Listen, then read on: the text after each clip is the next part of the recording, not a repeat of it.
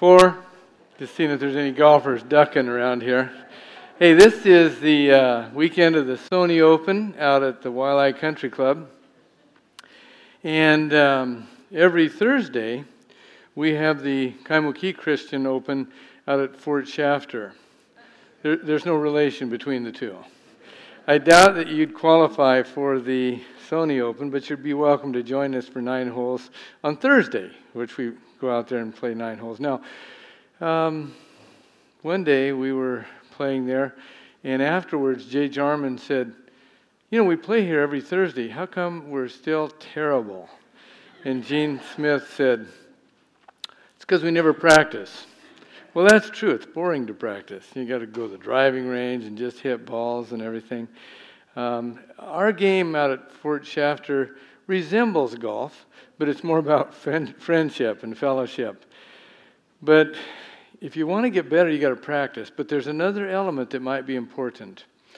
Wally Armstrong was a PGA Tour professional. He used to have a uh, clinic down at the Diamond Head driving range back in the 1980s. And uh, he, he's a committed Christian. He and author Jim Sheard wrote a book called Playing the Game. It's a devotional, just showing the parallels between the game of golf and life. And if you've ever played golf, the, the parallels are infinite and amazing. And uh, here's what they say in this little preface to this book. In golf, there seem to be as many self appointed teachers as there are players. While most players are searching for their perfect swing, often they talk as if they have found the remedy to their golf swing and everyone else's. Wise players will seek a capable pro to teach them in achieving their potential. So it's one thing to practice, but if you're just practicing, you know, your flaws, they just exaggerate. So a pro can be helpful. They continue, while every individual walks a different path in life, we each have the opportunity for eternal life through Jesus Christ. He is able to teach, guide, and instruct us through the eternal wisdom of the Bible. As in golf and life, this journey is not based on how much you have read, nor on the level or your level of knowledge. Instead, it is about a, your application of God's truth on the course of daily living. So, truth is important and knowledge is important, but as we are in this series called Improving Your Serve, because we want to focus on that component of Keala o Yesu, the path of Jesus, discipleship, for these next several weeks. For many of us, it's not a lot more knowledge that we need about serving, but it's the application of that knowledge in our daily experience.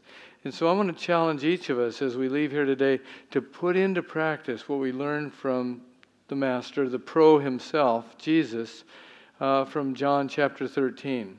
Because he's the one that, uh, well, in fact, last week from Matthew chapter 20, he said, If any one of you wishes to be great, he must be the servant of all. And Jesus practiced what he preached in this passage we're going to look at. He served, and he showed us how to serve in the components. So there's an outline in your bulletin. I want to call attention to three lessons that we can learn from the pro who taught us not only in his life, but through his death, how to serve. Here's the first. In order to humbly serve as Jesus did, we must understand our identity. John opens this 13th chapter, but before we get there, I want to just mention the background. This is the conclusion of Jesus' three and a half years of ministry. He's worked his miracles to validate his teaching. Now he's come up to Jerusalem with his disciples for the feast of the Passover, but more than that, he knew that hostility had risen to the extent that this would be his final trip to Jerusalem that uh, the time had come for him to offer himself as a sacrifice. And so John begins this way Now, before the feast of the Passover, Jesus, knowing that his hour had come, that he would depart out of this world to the Father, having loved his own who were in the world, he loved them to the end. He knew that he was about to leave, but he wasn't focused on leaving, he was focused on loving his disciples right to the end. And by the way, wherever we're at in life, we're all going to be leaving in the not too distant future in the scheme of things. But we need to be focused not on that, but on loving the people around us because we love God. And that's all that really counts and lasts for eternity is our relationships with others. Jesus understood that. But as John moves on, I want you to notice something here. I want you to notice the contrast in the identity that Jesus had and that one of his disciples had. During supper, the devil, having already put into the heart of Judas Iscariot, the son of Simon, to betray him, Jesus, knowing that the Father had given all things into his hands, and that he had come forth from God and was going back to God. So you have Jesus on one hand, and you have Judas on the other. Judas, well, the enemy, the devil, had already put it into his heart to betray the Son of God. He was planning to do so. He'd been thinking upon this. What was he thinking, and why was he thinking this? He'd been with Jesus through these years of ministry. I mean, people, scholars, debate why Judas had stooped to this level. Was it greed for those 30 pieces of silver? Surely not. Was it a power play, as some suggest, because he wanted to force Jesus' hand to establish the earthly kingdom? Maybe. Whatever it was, he was pursuing his own interests, self interests. And so his identity was wrapped up in himself. And that was confusing and ultimately condemning for Judas. Jesus, by contrast, it says, knew everything had been given into his hands by the Father. He knew who he was. He knew where he had come from, that he'd come from the Father, and that he was going back to the Father. That was his identity.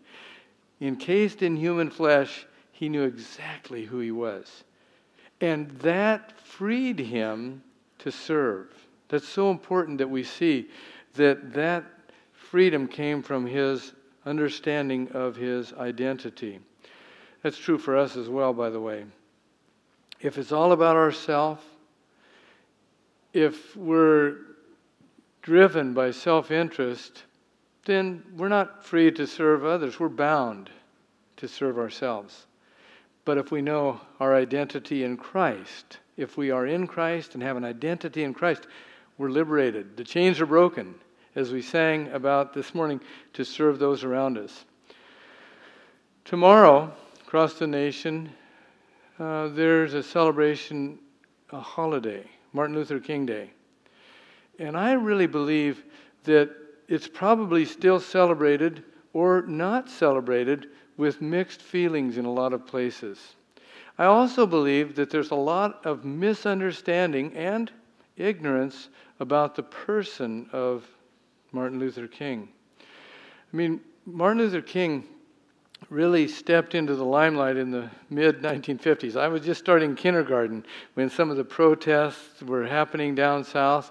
I was up north in Nebraska, but we heard the rumors about Dr. King that he was a communist, uh, that he was a, a womanizer, and all kinds of things about him. And it was only really decades later, I think, that it became known that the FBI, members of the FBI were promulgating some of these rumors. Politicians were using them many times for their own gain. And the record was really distorted about who he was. Many people today don't even realize he was a Baptist pastor. He's a seminary graduate. And uh, he had been thrust into the limelight actually reluctantly. I learned some of the things that I've learned about Dr. King from Philip Yancey. Philip Yancey is a great Christian writer. He grew up in Georgia in a small church that was very racist, he said. And he said, they, he said, I was a bigot uh, through those years of my life. He was really a contemporary of mine. But he said, we knew all the terrible things about Dr. King and, and such.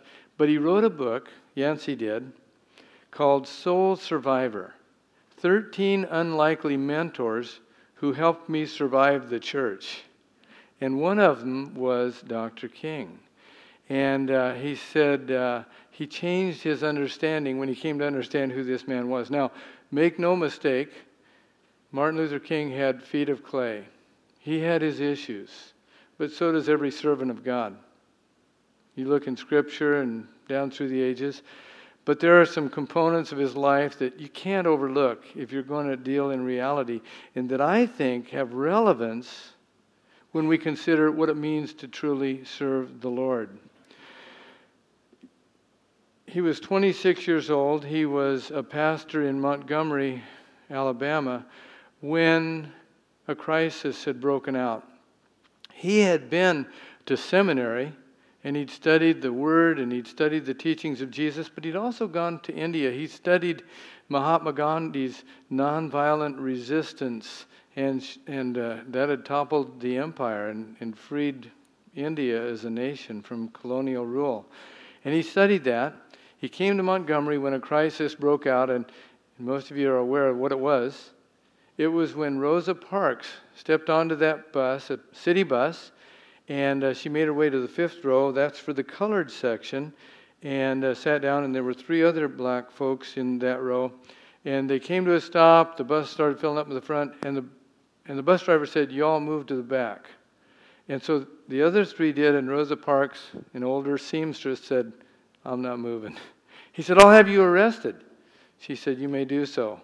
And he did. And that caused all kinds of consternation in Montgomery. And so the pastors in that community turned to this young pastor, Dr. King, and asked him to organize a protest. So he organized and called for a bus boycott because the blacks, most of them didn't drive, they, they rode the buses to their work. And uh, he asked him, Don't ride the buses, and uh, let's see if we can make an impact here. Here's what he said about this later. When I went to Montgomery as a pastor, I had not the slightest idea that I would later become involved in a crisis in which nonviolent resistance would be applicable. I neither started the protest nor suggested it. I simply responded to the call of the people for a spokesman. When the protest began, my mind, consciously or unconsciously, was driven back to the Sermon on the Mount with its sublime teachings on love and to the Gandhian movement or method on nonviolent resistance. Martin Luther King's identity at that point was a pastor, but then he had to decide is it more than that? Is it a disciple of Jesus who said, if someone strikes you on one cheek, you turn the other also? And he decided that's how he would lead this protest. And there were others, by the way, that joined with him ultimately and eventually in it who bailed on him. I mean, Ralph Abernathy, Eldridge Cleaver, uh, folks like Malcolm X, who decided later on this isn't working because it didn't seem to be for a long time. But he stayed the course because he knew his identity was a follower of Christ. And so he chose not to respond with violence, but to call for a simple, peaceful boycott, protest. I believe that when you and I understand our identity in Christ, if we're followers of His, that that will free us to serve. But we have to know what Jesus knew. And that is, among other things, that God the Father has given all things freely into our hands. I can share several verses on this, but here's one from Romans chapter 8, after he talks about all that we have in the gospel. He said, what shall we say to these things? If God is for us, who is against us? Think about that. He who did not spare his own son, but delivered him over for us all, how will he not also with him freely give us all things? When we believed the gospel, when we opened our hearts to Christ, we received Christ. And with him, all things that Christ has.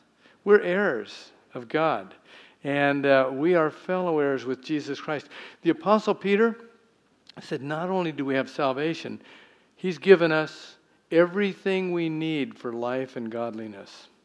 Sometimes we act like we're spiritually impoverished. But when we know our identity in Christ, when we know that He's given all things freely to us, and where we've come from, yes, we came from a life of sin, and we had to acknowledge that in repentance, but He, he created us. We know we've come from God, and He will redeem us. In fact, Paul the Apostle says this to the church in Ephesus In Him also, Christ, after listening to the message of truth, the gospel of your salvation, having also believed, you were sealed in him with the Holy Spirit of promise, who is given as a pledge of our inheritance, with a view to the redemption of God's own possession to the praise of his glory. When we believed the gospel, when we put our faith in Christ and his death and his resurrection, God put the Holy Spirit of God within us. And that was his pledge that we belong to him. And when we leave this earth, we're going back to him because he, he owns us. He bought us through the blood of Christ. That is our identity. And when we understand that, we're no longer enslaved to self. We no longer have to serve our own purposes and agenda, but in any and every circumstance, we can choose to serve the Lord by serving others because we have been delivered. We have been set free to do so. Secondly, in order to humbly serve as Jesus did, we must overcome gravity.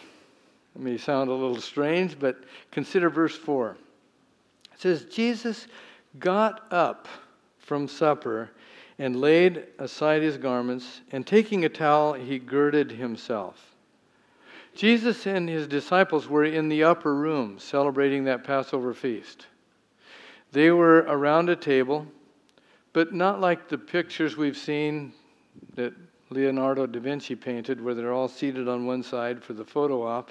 Yeah, that was a 15th century, 16th century picture of how it would have been there in Italian dress. But actually in the first century we know they were they were reclined around a low table and they had they would lean on a couch and eat with one hand and they were already reclining when Jesus got up and laid aside his outer garments and wrapped a towel around his waist and when he did that they would have all understood that's the garb of a slave that's how a slave would dress when he would prepare to wash the feet of those who had come in. And that was a typical custom because your feet were dirty. That was a necessary thing, and that was just what one of the disciples should have done, but Jesus did it. He overcame gravity when he got up, and he laid aside his robe, but he laid aside not only his outer garments, he laid aside his right to remain reclined. He laid aside his position. Philippians says he humbled himself, he emptied himself. He laid aside the privilege that should have been his to allow one of the others to serve. But no, he didn't. He chose to lay all that aside because he had come to serve. I believe in each of our lives, if we're going to serve, we're going to need to lay some things aside. Let me tell you something that uh, Martin Luther King laid aside. He knew that when he'd been asked to organize a protest, that the repercussions for him and his family would be great. Uh, he knew that uh, he'd pay a great price for that. When his leadership of this protest was announced, the threats began to come. He was uh, threatened by the Ku Klux Klan. Even the police harassed him. He was arrested for going 30 miles an hour in a 25 mile an hour zone and thrown in jail for that. He was released, and one night at midnight, he received a phone call, and he related this anonymous phone call went like this Nigger, we are tired of you and your mess. If you are not out of this town in three days, we're going to blow your brains out and blow up your house. It was midnight. His little girl and his wife were sleeping in another room. And he said, I was filled with fear. Poured myself a cup of coffee and sat at the table. And then he wrote this. He said, And I sat at that table thinking about that little girl and thinking about the fact that she could be taken away from me any minute. And I started thinking about a dedicated, devoted, and loyal wife who was over there asleep. And I got to the point that I couldn't take it anymore. I was weak.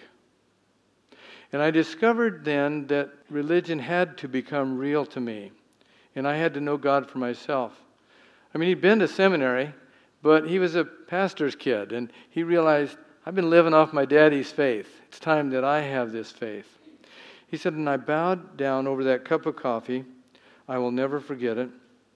I prayed a prayer, and I prayed out loud that night. I said, Lord, I'm down here trying to do what's right. I think I'm right. I think the cause that we represent is right. But Lord, I must confess that I'm weak now. I'm faltering. I need your courage. And it seemed at that moment that I could hear an inner voice saying to me, Martin Luther, stand up for righteousness. Stand up for justice. Stand up for truth. And lo, I will be with you even to the end of the world. I heard the voice of Jesus saying, still to fight on. He promised never to leave me, never to leave me alone. No, never alone. No, never alone. He promised never to leave me, never to leave me alone. That's the words of an old hymn. Three nights later, a bomb exploded on their front porch and shattered the windows in the night, but it didn't injure any of him or his family. And he said, My religious experience a few nights before gave me the strength to face it. Six years ago, Dee and I were visiting son Rocky and Anna Dare and our grandkids in Nashville. And Rocky took me down into Alabama for a golf and fishing trip for my birthday. And we stopped in Montgomery. And we took the bus tour of Montgomery, and it was an amazing tour. One of the places we stopped was at the home that Dr. King and his wife lived in at that time, a humble home there in Montgomery. And, and they told the story uh, about what had happened the night before the bus boycott was to take effect. And Dr. King said that uh, they had a sleepless night, that they didn't know if the call for that boycott would really happen or not.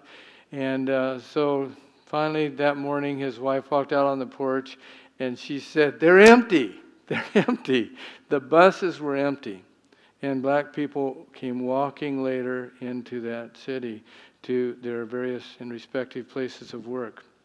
People responded uh, because he had been willing to lay aside his fear in order to serve what he believed to be God's will. If you and I are going to serve in our marriages, in our families, in the place that we work, in this community, or in this church, a ministry in this church, then we've got to lay some things aside. It might be different for each one of us, it probably will be. Some of us may need to lay aside our fear fear of what others may think, the repercussions of serving. Maybe we need to lay aside our pride, serve people that we would think would be beneath us or whatever. Maybe we need to lay aside our apathy and uh, realize there's people that need something here and I can do something about it. Or maybe we need to lay aside our distractions because those really are self interests. And if I'm going to serve this need, I've got to lay that aside.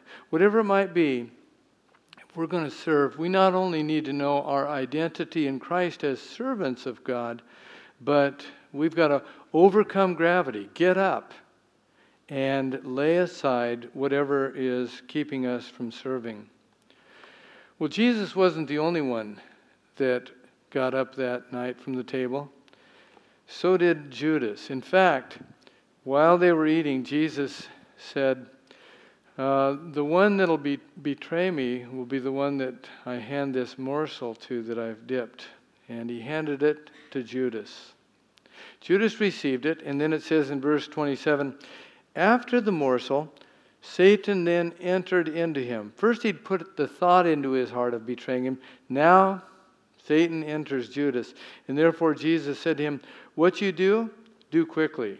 So after receiving the morsel, he went out immediately, and it was night. Jesus not only knew his own identity, he knew the identity of his betrayer. So Judas got up to betray the Son of God because his identity was wrapped up in himself.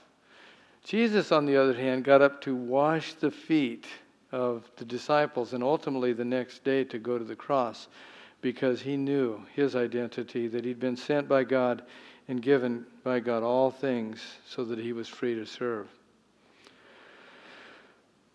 You and I need to know those things in order to serve as well. And there's one more thing. In order to humbly serve as Jesus did, we must act with sagacity. Some of you are probably thinking, what is sagacity? The only reason I really know is because I was looking for something that rhymed with identity and gravity. and when I clicked on understanding, this was one of the synonyms, okay? Sagacity. And it means an acute acuteness of mental discernment and soundness of judgment. It means wisdom. It means understanding. We need to serve with understanding.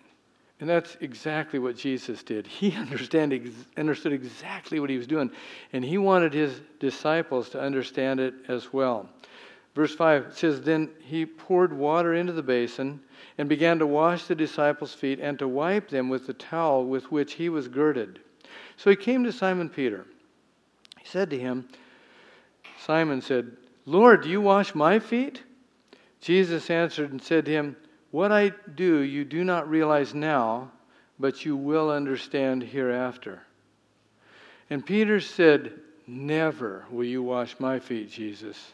Now he's embarrassed. Now he realizes, I probably should have done this, but no way are you going to do this. And Jesus said, Unless I wash your feet, you have no part in me.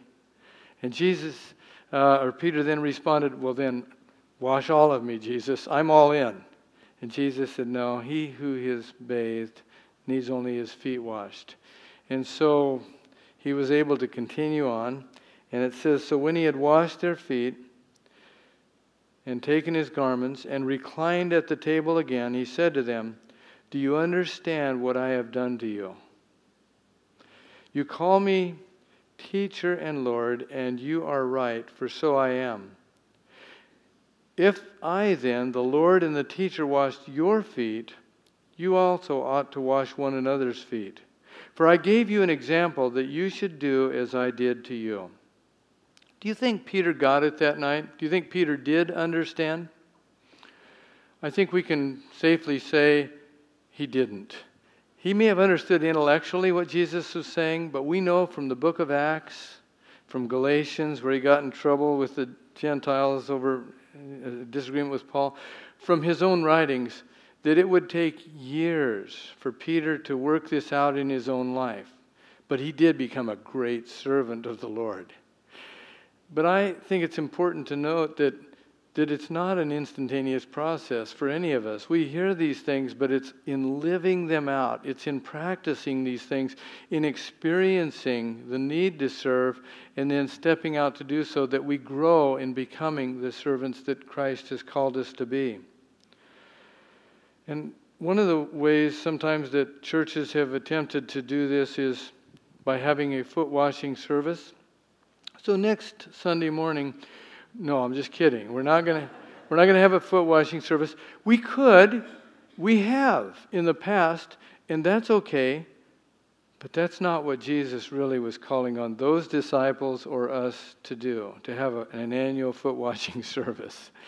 That was the need of the moment there, and it illustrated that, that they and we are to become servants to one another, serving in the areas that are needed. Sometimes it'd be great if we could satisfy our serving by having an annual foot washing service and then forget it the rest of the year, right?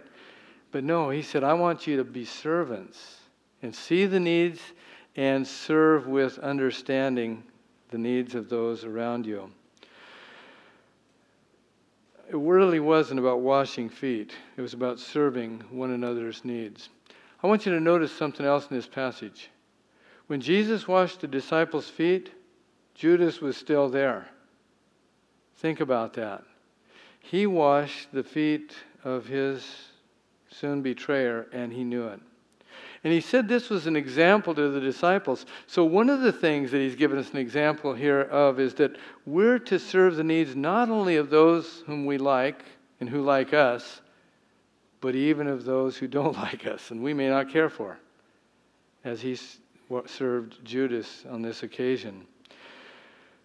Well, Martin Luther King, just back to him one more time he continued to lead and he continued to maintain his course of nonviolence, even when blacks in the South were being beaten mercilessly. They were being uh, shot down with fire hoses. Dogs were turned loose upon them time and again, uh, thrown in jail.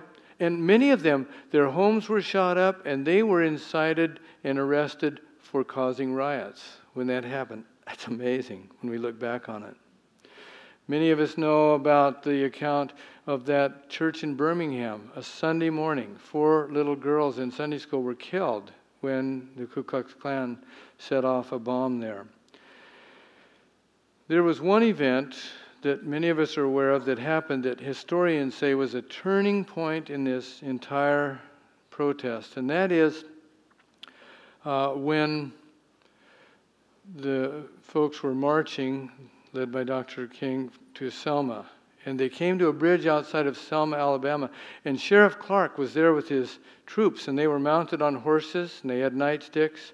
And he gave the order to charge. And before they did, most of those black people got on their knees and they were praying. And they galloped into that crowd of people and were flailing away with their nightsticks and cracking heads, and people were going to the ground. ABC that night was showing a movie about Nuremberg in Germany, and they diverted right to this and began to show live footage of what was happening there at that bridge at Selma. And the nation was shocked and appalled.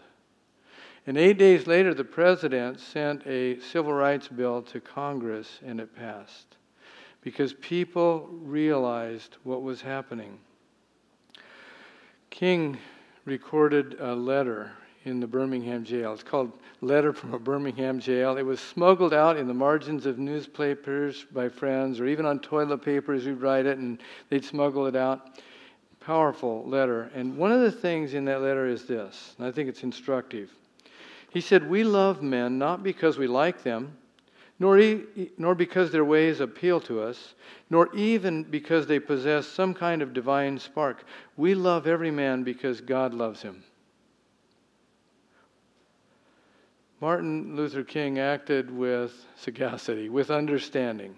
He acted in Jesus' way, understanding that you serve because you love God and because you know that God loves the people around you.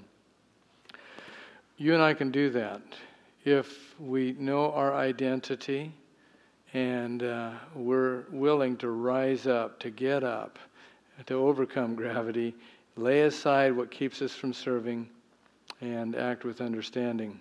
I want to close with an illustration from golf. I mean, Wally Armstrong also wrote a devotional book for golfers.